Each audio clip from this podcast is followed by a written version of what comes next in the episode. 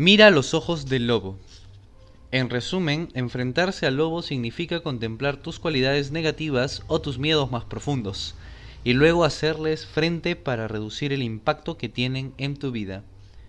Deben morir de hambre para que no impidan ni tu crecimiento ni tu integración total en la quinta meseta.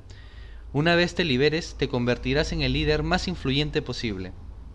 Llegados a este punto, ya sabes que las sombras de tu ser son los sesgos, los patrones subconscientes y los comportamientos automáticos negativos que sabotean tus mejores esfuerzos y perjudican tus relaciones. En tu vida hay sombras, quieras admitirlas o no, y son ellas las que te impiden convertirte en el líder centrado en el corazón que tanto ansías ser. Durante mi largo viaje autodescubriéndome, experiencias que compartiré en estas páginas, me he dado cuenta de que mi éxito como líder sobre todo dentro del entorno buca, ha aumentado exponencialmente cuando he conseguido derrotar a mis propias sombras. Gracias a ello, he logrado una gran autenticidad que luego me ha permitido formar equipos de élite, los cuales demuestran con su proceder los siete principios en que insiste este libro y que yo también he asumido e incorporado plenamente a mi vida. Y es que en asuntos del corazón debemos predicar con el ejemplo.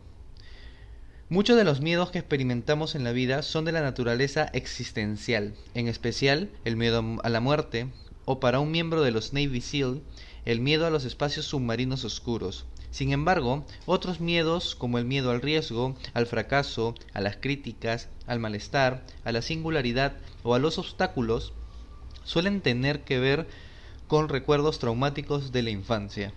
Ahí están los sentimientos de abandono, inseguridad, irrelevancia o falta de merecimientos. Existen tácticas para gestionar el primer tipo de miedo y somos muchos los que las empleamos. Sin embargo, estas tácticas de fuerza bruta para el control emocional no funcionan con el segundo tipo de miedo, el de sombra. Esos temores continuarán aflorando a la superficie para sabotear tu progreso. Entre los ejemplos de problemas de sombra que se manifiesta en cada meseta, podemos mencionar Primera meseta. Pasar por víctima de tus traumas, tener un pensamiento de supervivencia a corto plazo, presentar un comportamiento impulsivo, ser exageradamente supersticioso o ritualista, ser vengativo, avergonzar a los demás y avergonzarte de uno, avergonzarse de uno mismo. Mostrar comportamientos pasivo-agresivo y adictivos, sentirse inseguro, invisible, no valorado, falta de merecimientos, recluirse o desconectarse de los demás. Segunda meseta, asumir fácilmente culpas y culpar a otros, envidiar el éxito, el cuerpo, la riqueza o la posición de otras personas, mostrar comportamientos agresivos, pasivo-agresivo o controladores, generar absolutismos morales, exhibirse, mostrarse arrogante, racista, sexista o religioso en extremo. Tercera meseta, ser hipercompetitivo o materialista, mostrar adicción al trabajo, inquietud exagerada o codicia, asumir riesgo en exceso, no aceptar ayuda, pues la soledad se considera más segura, evitar el conflicto y las conversaciones cruciales, necesitar ser admirado, buscar ser don perfecto o doña perfecta.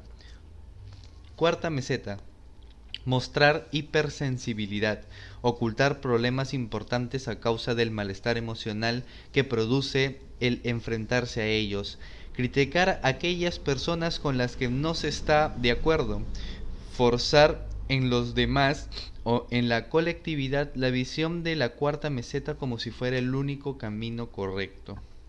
Quinta meseta, reconocer las sombras remanentes de otras mesetas, tender a transferir los problemas con los progenitores a las relaciones con el sexo opuesto o a las figuras de autoridad, proyectar en los demás lo que te desagrada de ti mismo o aquello de lo que reniegas. Insisto nuevamente en que estas son las sombras que pueden perjudicar tu capacidad de liderazgo. ¿Y por qué? porque todos y cada uno de los miembros de tu equipo percibirán esta disfunción intensamente. Además, ellos también son imperfectos y saben bien que eres un ser humano igual que ellos. Si pretendes ser de otra manera mientras los bombardeas con mensajes negativos, los pierdes de manera inmediata. El equipo se paraliza y se desmotiva y se instala en la mediocridad. Presento aquí algunos de los patrones del lobo del miedo que ejercían un impacto en mi propia capacidad de liderazgo y las casas subyacentes a cada uno de ellos. En mi época de joven adulto no me sentía una persona inteligente, de modo que me dediqué a cursar varios posgrados que no me aportaron mucho, Necesitaba demostrarme a mí mismo y a los demás que en realidad sí era un tipo inteligente. En las funciones del liderazgo siempre quería tener razón, tenía que decir siempre la última palabra y no tenía muy en cuenta los puntos de vista de los demás. Aquella falta de confianza en mi capacidad intelectual estaba relacionada con el hecho de que de niño había desarrollado un autoconcepto negativo debido a los condicionantes ejercidos por mis progenitores. Durante los primeros años de mi vida fui una persona emocionalmente cerrada como consecuencia de los abusos y el mal modelo de relación que vi en casa.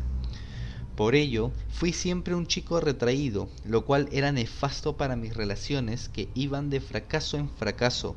Trasladar a mis funciones de liderazgo esa falta de conciencia emocional era sin duda un problema. De adulto joven aprendí a ser codependiente y en ese sentido fui considerado el tipo perfecto. Tal vez yo me autonombré así. De este modo, siempre me presentaba como alguien organizado, lo que traducía en que decía sí a prácticamente todo y a todo el mundo. Como líder me costaba negarme algo y no podía evaluar bien qué o quién me convenía. Eso me obligaba a gastar mucha energía en deshacer compromisos mal adquiridos y librarme de narcisistas que se aprovechaban de mí. No confiaba ni en mi sabiduría innata ni en mis méritos, por ello las figuras de autoridad me intimidaban y las personas que parecían tener más éxito me daban envidia. Esa sensación alimentaba aún más mi constante necesidad de demostrarme a mí mismo lo que valía. Puesto que me sentía constantemente insatisfecho con mi desarrollo, me pasaba la vida intentando arreglarme a mí mismo, con una búsqueda incesante de desarrollo personal, profesional y espiritual. El entrenamiento SIL y los muchos años de meditación no consiguieron acabar con todos aquellos condicionantes negativos que me habían impedido seguir creciendo. Pasé años estancado en las mesetas 2 y 3. Tuve que enfrentarme a mi lobo del miedo y trabajar paralelamente para liberarme. A pesar de tantos condicionantes, mirar a los ojos del lobo me permitió crecer con una familia feliz, construir negocios exitosos, lanzar un podcast muy bien posicionado y escribir varios libros que se convirtieron en superventas.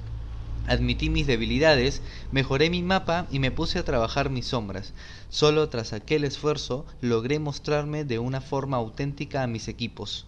Lo deseaban y lo merecían, y cuando fui capaz de conectar con ellos de verdad y con humildad, respondieron del mismo modo. He trabajado con muchos ejecutivos, empresarios y otras personas exitosas y puedo afirmar con total seguridad que todos y cada uno de ellos llevan una carga parecida del lobo del miedo y que son mucho más eficaces y felices tras enfrentarse a él.